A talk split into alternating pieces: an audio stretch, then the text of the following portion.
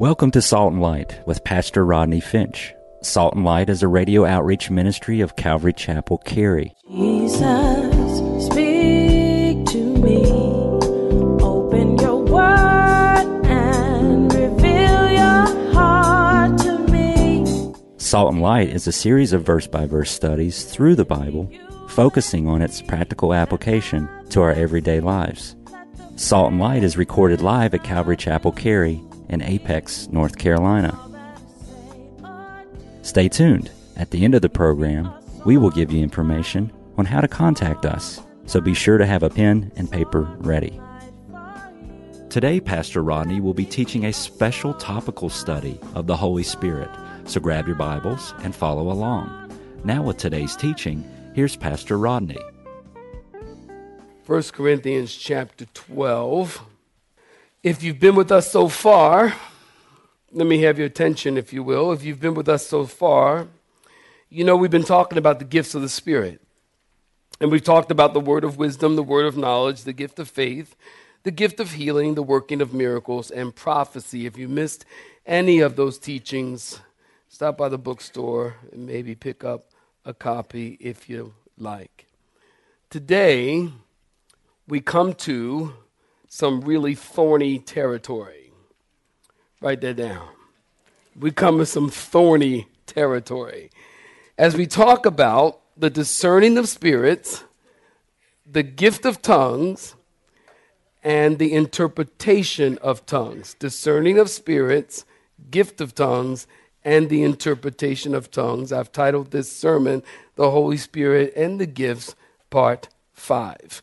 1 Corinthians chapter 12, we've got a lot, so let's get to it. 1 Corinthians chapter 12, saints, let's pick up in verse 4 again. If you're looking at verse 4, I need you to say amen. Now, there are diversities of gifts, but the same, what, saints? And there are diversities of ministries, but the same. And there are diversities of activities, but it's the same who works all in all. But the manifestation of the Spirit is given to each one for the profit of all. For to one is given the word of wisdom through the Spirit, to another the word of knowledge through the same Spirit, and to another faith by the same Spirit, and to another gifts of healing by the same Spirit, and to another the working of miracles, and to another prophecy. We pick up to another discerning of spirits, and to another different kinds of tongues, and to another the interpretation of tongues. But one and the same Spirit works all these things, distributing to each one individually as he wills. Saints, stop right there. Let me have your attention. Can we agree before we move forward in our study? Can we agree? Let's come to the Word of God with a clean slate with a clean uh, heart. Uh, nothing pre written on our hearts, on our minds concerning what we know, what we believe we know concerning uh, tongues, uh, the interpretation of tongues. I really want, and we're going to look at a lot of scripture today, so I really need your attention. I want to let the scriptures speak for themselves. And I want you to understand what the Bible says, not what your experience has been. Some of y'all didn't hear me. Not what your experience has been, what the Bible has to say about discerning of spirits, the gift of tongues, and the interpretation of tongues. So we're going to let the Word of God be the final authority. Somebody say amen. Put your Bible in your lap and clap your hands and say amen. Will you do that? Let the Word of God be the final authority. So this morning we pick up with the discerning of spirits. Here's a definition for the discerning of spirits the ability from God to discern between that which is inspired by the Holy Spirit and that which is inspired by the spirit of the enemy, the divine from the human and demonic. Also, to identify the true nature of a spirit, doctrine, or practice. Also, to distinguish truth from error slight error, or extreme error. Let me read that again. The discern of spirits, here's a definition the ability from God to discern, to discern between that which is inspired by the Holy Spirit and that which is inspired by the spirit of the enemy, the divine from the human and demonic. to identify the true nature of a spirit, doctrine, or practice, to distinguish truth from error, slight error, or extreme error. The discern of spirits is a supernatural gift, supernatural insight given to the Christian in the realm of spirits. I want to say that clearly. Into the realm of spirits. In other words, God gives discernment to know what is of God and what is of the devil, or what is holy or what is unholy. The word discern comes from two Greek words. You don't need to know the Greek words. Comes from two Greek words. It means to examine or to judge closely, and also to separate or to investigate. To examine or judge closely, or to separate or to investigate. I think of 1 Corinthians chapter 5, verse 12 through 14. Christians, listen. We need to learn to discern. Uh, write that down. Learn to discern. Is it me, or have you noticed Christians are so spiritually gullible? Spiritually gullible. Christians need to learn to test every teaching. Do you understand just because a man stands in the pulpit and he has a preacher suit on and he preaches the word of God or he holds up the word of God or he shares some things of God does not mean what he is saying is from God. Am I right about it? Doesn't mean but what he said. You got to test the spirit. You got to learn to discern every teaching, every. I always tell people, don't believe a word I tell you. Amen. Don't believe a word I tell you. Learn to discern every preaching, every teaching, every Facebook post, every blog, you discern and you put it up against the standard of the Word of God. You test things by the standard of the Word of God, not your own standard. By the standard of the word. I think of 1 Thessalonians chapter 5, verse 19 through 22. Do not quench the spirit. Do not despise prophecy.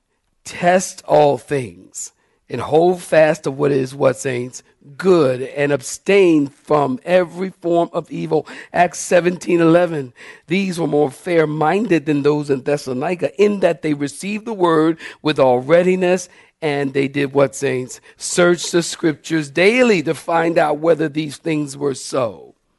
We need to search the scriptures and learn to discern. At the same time we need to be careful not to confuse suspicion with discernment Suspicion and discernment are different.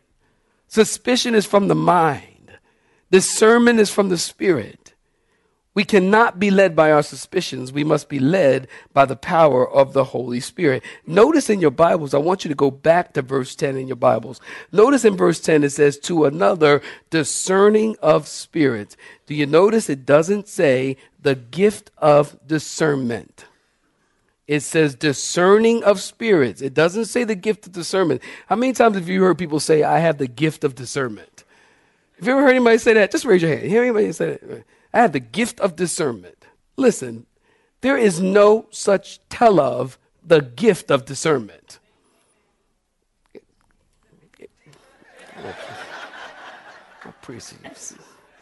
You almost said, Thank you, Jesus, and amen, the same time. Amen. There's no such thing as the gift of discernment. Listen, the gift is discerning of spirits, not discerning of people. It's discerning of spirits, not other people's faults. John gives us a biblical example of discerning of spirits in 1 John chapter 4 verse 1.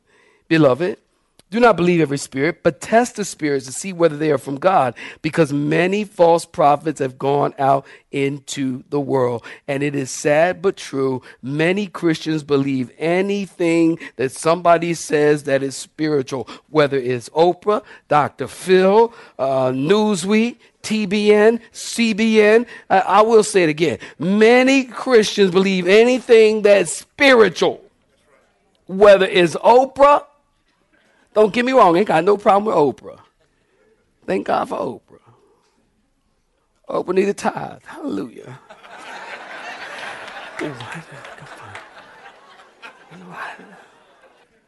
Whether it's Oprah, Dr. Phil, Newsweek, TBN, CBN, anything spiritual we believe in. If a person even references the Bible, we're hooked. They, we believe they must be a Christian. I mean, they're referencing the Bible. John says, stop that. Test the spirit. John tells us exactly how we can know what spirit is coming forth. Simple. What are they saying about Jesus? First John chapter 4 verse 2 and 3. By this you know the spirit of God. Every spirit that confesses that Jesus Christ has come in the flesh is of who saints? And every spirit that does not confess that Jesus, are y'all with me? Every spirit that does not confess that Jesus has come in the flesh is what? Not of God. And this is the spirit of the Antichrist, which you have heard was coming and now already in the world. In other words, if a person or a spirit, if you will, confesses Jesus has come in the flesh, that person or spirit is from God. And if that spirit does not confess Jesus has come in the flesh, that spirit is not from God. So, how do we know what spirit is coming forth? What are they saying about Jesus? Simple as that. Do they acknowledge that Jesus has come in the flesh? Do they believe Jesus is 100% man, 100% God? Do they believe that Jesus came as the Messiah of the Old Testament? Do they believe that Jesus died and rose from the grave? Everything centers on what you believe about Jesus. Everything. The Prince of Preachers, C.H. Spurgeon, you know he's my favorite. He said, Christ is the sum and the substance of theology. I like that. I think I'm going to tweet that. Christ is the sum and the substance of theology. Let's move on. The discern of spirits, we move on to the gift of tongues. Definition The gift of tongues is the God given ability to speak in different and varied languages. It's a supernatural utterance by the Holy Spirit in languages never learned by the speaker, not understood by the mind of the speaker, nor necessarily always understood by the hearer. Tongues is a language that is used to praise God. We could say that the gift of tongues is a vo- vocal miracle of God, a vocal miracle of God. And there are many people who don't believe that tongues is for the day. Maybe you're here this morning. Many people don't believe that tongues is here, uh, uh, for uh, a gift for the day for the church today. And the reason they say that is because of 1 Corinthians chapter 13. If you just look there in 1 Corinthians 13, the very next chapter, in verse uh, 8, tells us love never fails, but whether there are prophecies, they will fail. Whether there are tongues, they will cease. Whether there is knowledge, it will vanish away. For we know in part and we prophesy in part. But when that which is perfect has come, then that which is in part will be done away with. So many people don't believe the gift of tongues is for today because of 1 Corinthians chapter 13, where it says tongues will cease. So we need to identify what is that which is perfect because 1 Corinthians 13 says, when that which is perfect has come, then that which is in part will be done away with. So let's identify what is that which is perfect. There's two major views as to what is that which is perfect. First view refers to the complete canon of Scripture, that which is perfect, the complete canon of Scripture. The word canon is just a big word which means the complete revelation of Scripture. They say when the Bible was completed, it was perfect and therefore tongues have ceased. Listen, that's bad theology. And that's bad Bible. Because as you read on in 1 Corinthians 13, you see that which is perfect refers to the full knowledge of God as he now knows us. So the first view is when the canon of Scripture is complete, that which is perfect. The second view of that which is perfect refers to the second coming of Jesus Christ. Follow me. When we see Jesus, the second coming, we shall be known and we will know all things. Now, follow the train of thought. To say the perfect is the completion of Scripture, you would have to say, we know everything. And we know that's not true. We don't know everything. And we don't know everything until, we won't know everything until Jesus comes back. I believe when the perfect is come refers to the second coming of Jesus Christ. In other words, when the Lord comes back, we're going to see him face to face and we'll know him completely, just as he knows us completely. So, the gift of tongues, we find, turn with me, if you will, to Acts chapter 2. Acts chapter 2, right after the Gospel of John. Acts chapter 2. First mention of tongues in Acts chapter 2. You know the story, just peruse with me. It's the day of Pentecost had fully come. Suddenly there came a sound from heaven as a rushing mighty wind. You ever see the, the, the, the cartoons and they show, uh, like they do the story of, you know, Acts and this big wind blows through it. Everybody blows over and the kitchen table blows over. The chairs blow over. Okay, it wasn't wind. It says the sound was as a rushing mighty wind. Okay, and it filled the whole house. And there appeared cloven tongues of fire, or divided tongues as of fire, that set upon each of them, and they were all filled with the Holy Spirit. And they began to speak with other tongues. Just peruse with me in Acts chapter 2. They began to speak with other tongues. Glossolalia is the Greek word, as the Spirit gave them utterance. Parthians, Medes, look at verse 9. All these people gathered together. Parthians, Medes, Elamites, those dwelling in Mesopotamia, Judea, Cappadocia, Pontus, Asia, Phrygia, Pamphylia, Egypt, and the parts of Libya adjoining Cyrene, visitors from Rome, both Jews and proselytes, Cretians and Arabs, were all gathered together in Jerusalem. And notice they said, We hear them speaking in our own tongue the wonderful works of God. So people came from all over the known world. When they arrived, they heard people speaking in their dialectos. Their dialectos. What were they saying? They were speaking the wonderful works of God. They were giving praise to God. Notice the tongue was not directed toward man. They were not giving a message like people speaking in tongues, and then somebody stands up and says, Thus says the Lord God Almighty, I'm going to bring judgment. That's not what they were doing. When they heard them speak in tongues, y'all follow me? When they heard them speak in tongues, they were giving praise to God. The message was not directed toward man, the message was directed toward God in the form of praise and worship. Let's look at another example of tongues in Acts chapter 10. Turn with me eight chapters to Acts chapter 10. Acts chapter 10, and look at verse, uh, right about verse, um, Acts 10, right about verse 40, 44. Yeah, look at Acts 10 44. Peter went to the house of Cornelius. He was sharing the gospel with the Gentiles. Verse 44 through 46. While Peter was still speaking these words, the Holy Spirit fell upon all those who heard the word, and the Gentiles who believed were astonished because the gift of the Holy Spirit had been poured out on the Gentiles. Also, verse 46 For they heard them speak with tongues and do what, saints? Magnify God. So the gift of tongues is a gift given to the church to praise and lift up and magnify the name of Jesus, not to give a message to men. Turn with me to 1 Corinthians. Go back there and look at chapter 14. Again, we're going to let the scriptures speak for themselves. 1 Corinthians chapter 14. Y'all keeping up with me? 1 Corinthians 14. Look at verse 2. Look at verse 2. 1 Corinthians 4 2. For he who speaks in a tongue does not speak to men, but to who, saints? For no one understands him. However, in the Spirit, he speaks mysteries. But he who prophesies, remember I told you the word prophecy means what? Just yell it out. Very good. Fourth time. Very good, Junior. Amen. Amen.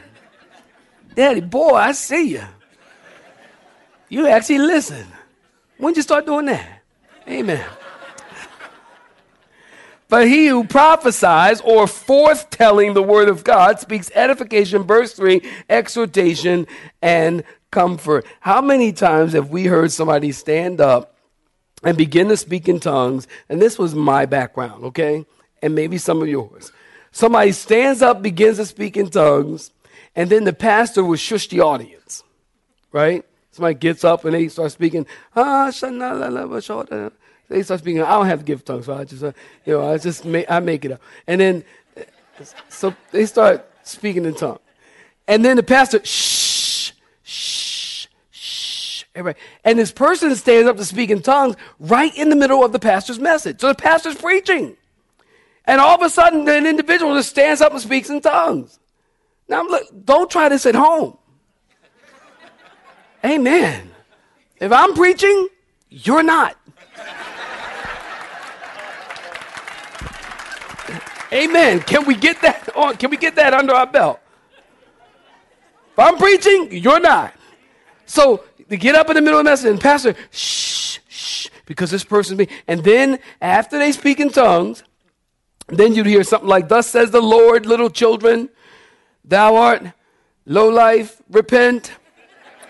My judgment is nearer than you think. Listen, this isn't a true interpretation. The litmus test to tell if an utterance in tongues is truly from God is the tongue directed toward God. Even if, I'm trying to help you listen, even if the, I'm trying to help you, even if there's an interpretation of that tongue, someone stands and speaks in, the, in tongue, or maybe you're in a prayer circle and someone begins to speak in tongue and the interpretation does not sound like something like, Glory to you, Lord. Praise the name of the Lord. We exalt you, Lord. We bless you, Lord. Remember, they were glorifying and magnifying God. If the interpretation does not sound something like that, it doesn't have to be just that, but something which it is directed toward God. It is a message toward God, not a message toward you. God has given you his message is right here. This is the word of God. I'm glad 10 people agree with that. This is the word of God. God has given you his message. If that tongue comes out with the interpretation of a message toward you, that is not a proper interpretation. A tongue that is truly a proper interpretation of it would be exalting God, lifting up God, praising God. If you hear anything else, it's the flesh and it should be disregarded. So, question What's the purpose of the gift of tongues? Well, listen, you got your pen? Keep up with me. I want you to take down three things I'm going to give you. And I'm sure there are more. You can find more, but I'm going to give you three of the purpose of the gift of tongues. Number one, and we won't have time to look at all the verses, so just write down the verses, okay? Number one, to assist the believer in prayer. Tongues can assist the believer in prayer. Write that down. Assist the believer in prayer. Romans chapter 8, verse 26. In the same way, the Spirit helps in, in our weaknesses, for we do not know what we ought to pray, but the Spirit Himself intercedes for us with groanings which cannot be uttered or expressed. 1 Corinthians 14, 14 and 15. So, chapter 14, verse 14 and 15. For if I pray in a tongue, my spirit prays, but my understanding is unfruitful. What is the conclusion then? I will pray with the Spirit, and I will also pray with understanding. I will sing with the Spirit, and I will also sing with understanding. There are many, many times that we don't know how to pray. Have you ever been in that situation? You don't really know how to pray. Somebody tells you that, you know, um, some loved one just got cancer or someone just passed away or some really devastating thing has happened. You don't know how to pray. You just don't. Um, the Bible says the Spirit of God will pray for you, will help you pray. And even Romans tells us with groanings, and, get this, this is spiritual stuff I'm trying to help y'all with. Uh, don't ask me to explain it. I'm telling you what the Bible says with groanings that cannot be uttered. In other words, you're praying, you don't know how to pray, you don't know the words to choose to pray, so you can just groan, and God will take that groaning and interpret it into some language that God, the Holy Spirit takes the groaning, interprets that language in which God can understand, and God will hear the heart cry of your prayer. Even though you don't have the words, all you have to do is just groan. Isn't that awesome? You have been listening to Salt and Light, a radio outreach ministry of Pastor Rodney Finch and Calvary Chapel Cary, located in Apex, North Carolina. Join Pastor Rodney Monday through Friday at this same time. For information regarding service times, you can contact us at 1 800 293 0923. That's 1 800 293 0923. You may listen to today's broadcast in its entirety by visiting the media library on our website at cccary.org.